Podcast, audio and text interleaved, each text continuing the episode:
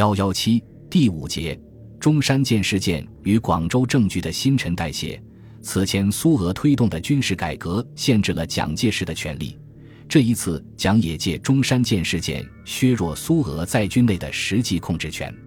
对此，苏俄方面基本接受。苏共中央代表布伯诺夫到广东后承认，中山舰事件的确有苏俄方面的错误，特别是军事工作中的过火行为非常明显，主要体现在设置参谋部、军需部和政治部等军事集中管理搞得太快，引起军官上层暗中反对。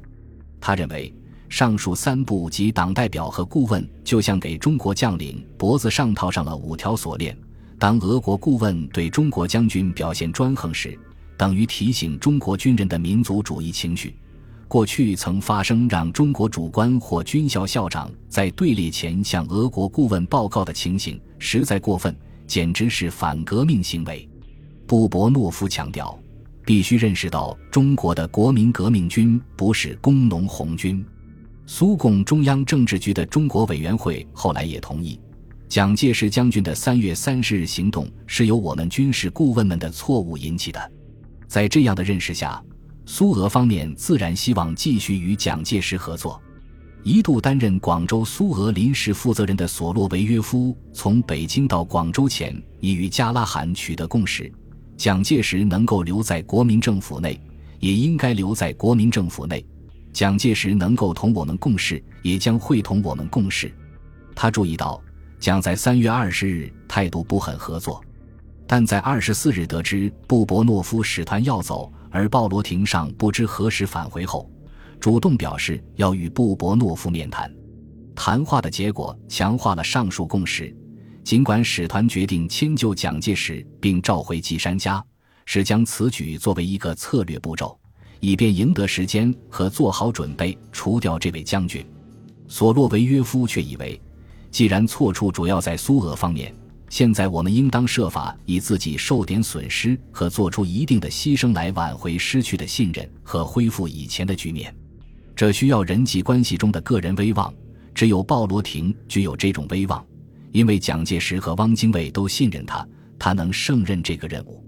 索洛维约夫反映的是不少在越苏俄人员的共识。美国记者索克斯恰在中山舰事件后不久到广州，他在舞会上与俄国人交谈，后者以为一切都完了，中共党人多藏匿或逃逸，反共势力兴高采烈，扭转局势的唯一可能是鲍罗廷反越。鲍罗廷受命立即从北方反越，这意味着他在与季山家的竞争中最后胜出。四月二十九日，鲍罗廷抵达广州，未见中共而先往见蒋。张国焘闻讯到鲍府等候，显然不满鲍罗廷的态度。数日后，鲍罗廷告诉张，蒋介石和孙中山都是国民党中派，且都有较强的反共意识，若孙中山在，也会采取某种步骤来限制中共的活动。张国焘发现，鲍罗廷最关切的是苏俄与国民党的关系及苏俄是否会因此被迫离开广东，而是国共关系和汪精卫的地位等为次要问题。鲍罗廷并确信自己有维持与国民党关系的办法，那就是他手中有钱。在以往蒋介石与在越各军的资源争夺中，鲍罗廷始终支持黄埔军，后者是俄元的主要接收者，这是蒋鲍关系上好的基础。同时，老革命家鲍罗廷算计甚深，他带回了久已离越的胡汉民。胡在莫斯科时屡有相当激进左倾的表述，若蒋介石不与苏俄妥协，鲍罗廷也可尝试拥胡汉民任领袖，若蒋逼俄退出而使国民党右转，他本人将立刻面对自望高于他的胡适，后者本国民党右派代表，在反左派方面尤具政治正确性。同时，包括物资弹药和军事技术的俄元是黄埔军力量的重要支柱，失去俄元则黄埔军力量顿减。而中共和左倾的青年军人在黄埔军中的前势力仍不可小视，宋子文、谭延闿等新老中间派均持调和态度。这样，不论文斗武斗，蒋在中山舰事件后均无独自胜出的把握，除联俄外也别无出路。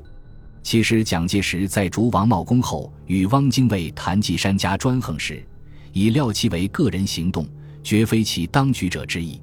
三月二十二日，当苏俄参议来问蒋中山舰事件的作为是对人还是对俄，蒋答以对人。俄参议表示只得此语，心以大安，并称要将季山家等遣送回国，结果双方很快达成继续合作的协议。蒋介石与苏俄的妥协当然不仅着眼于权势之争，他是那时较少认真考虑了帝国主义威胁和攘外与安内关系的国民党领袖。如果中国革命与帝国主义的矛盾甚至正面冲突是无法避免的，任何一个革命领导人都不能忽视苏俄援助的重要性，包括物质的和心理的。蒋介石早在一九二五年七月就认为，杀鸡惨案的发生表明因帝国主义者与我实际上概已入于交战状态，故我政府亦唯有任因帝国主义为当前之大敌。在面临帝国主义近在咫尺的直接威胁时，革命事业也有邻近的大国援助，这一象征作用并不低于物质的和军事技术的援助。蒋介石的民族主义情绪原本较强，他在一九二四年谈及联俄时就对一些中国人只崇拜外人而抹杀本国人之人格表示不满。这样的民族主义情绪既可针对俄国人，也可针对任何外国人。对多数中外观察家来说，蒋本人正是联俄的主要推动者和直接受益者。他自一九二五年以来表现出的强烈民族主义情绪及其对收回主权的激进主张颇令各国担心，美国亦其一。一九二六年初，美国《国民》杂志记者根内特在广州采访蒋介石，蒋在得出根内特上述真诚的结论后，宣称要告诉根内特从别人那里听不到的真话：中国有思想的人恨美国更甚于恨日本，因为美国人是两面派，虽然甘言笑脸，却和日本人行动一致。由于蒋介石至少认为他自己是中国有思想的人，这个信息是非常明显的。在中山舰事件后的几个月中，美国驻广州总领事金其士对蒋的认知一直处于变化之中。到一九二六年六月，金其士终于有了初步的结论，即蒋就是广州的政府，他不会容忍不管来自温和派还是激进派的干涉和反对。金其士认为，蒋与共产党人和俄国人的暂时联盟不过是为了得到军火和资金，但他也在那次报告中明确指出，蒋本人恰以排外，而特别是反美著称。《纽约时报》驻华记者亚彭德后来回忆，一九二六年时的蒋介石是以从内心里讨厌所有外国人而著称的，这或能反映那时多数外国人对蒋的观感。蒋的表现与五卅事件后全国民族主义情绪高涨的外在大环境非常合拍，在政治活动中有意识地运用民族主义，成为当时中国政治的一个日渐流行的倾向。一九二六年初，即有人指出，郭松龄打张作霖便是打日本。无论中国怎样一个军阀敢和外国抵抗，是我们十分钦佩的，不幸抵抗外国而失败，是我们十分惋惜的。在民族主义情绪高涨之时代，能与外国人一战即可得民心，胜负还是其次的问题。那时北方一般军阀对此显然认识不足，南方的蒋介石却表现出明显更敏锐的政治实力，已意识到对外作战即使不胜仍可得人心。据报载，一九二六年二月，广东政府因粤海关案与列强城对峙之事，在决策会议上，蒋介石力主采取强硬手段与外人一战。他分析说，外国对粤用兵甚难，未必因此即以武力为后盾，就令用武，而广东全省兴盛之兵不下六七万，且有俄援之指挥，俄械为之接济，大可以拼命而战。若幸而战胜，则东方第二土耳其，匪一人任矣；若不幸而败，及其量亦不过将广州政府退移于韶州。外兵人地生疏，万不敢深入国内，终须退出。然因此一战影响，以博得全国排外者之同情，目前虽稍吃亏，而将来声势必从此更为浩大。盖能与外国人开仗，其地位已增高，不知几许也。谭延闿和孙科极力反对，他们认为若为及一战以博取国人之同情，则将来之价值未必得，而目下之地盘仙不保，岂非以大局为孤注。陈公博和谭平山等支持蒋，而李济深、伍朝枢、宋子文等则附和后一见解。汪精卫初偏于蒋，后为谭、孙所战胜，亦表赞同。结果会议决定向海关税务司妥协，蒋即突然辞职，宣言不问政治。这一会议的情形目前虽仅见于报纸，但与蒋介石那时的一贯实践相通。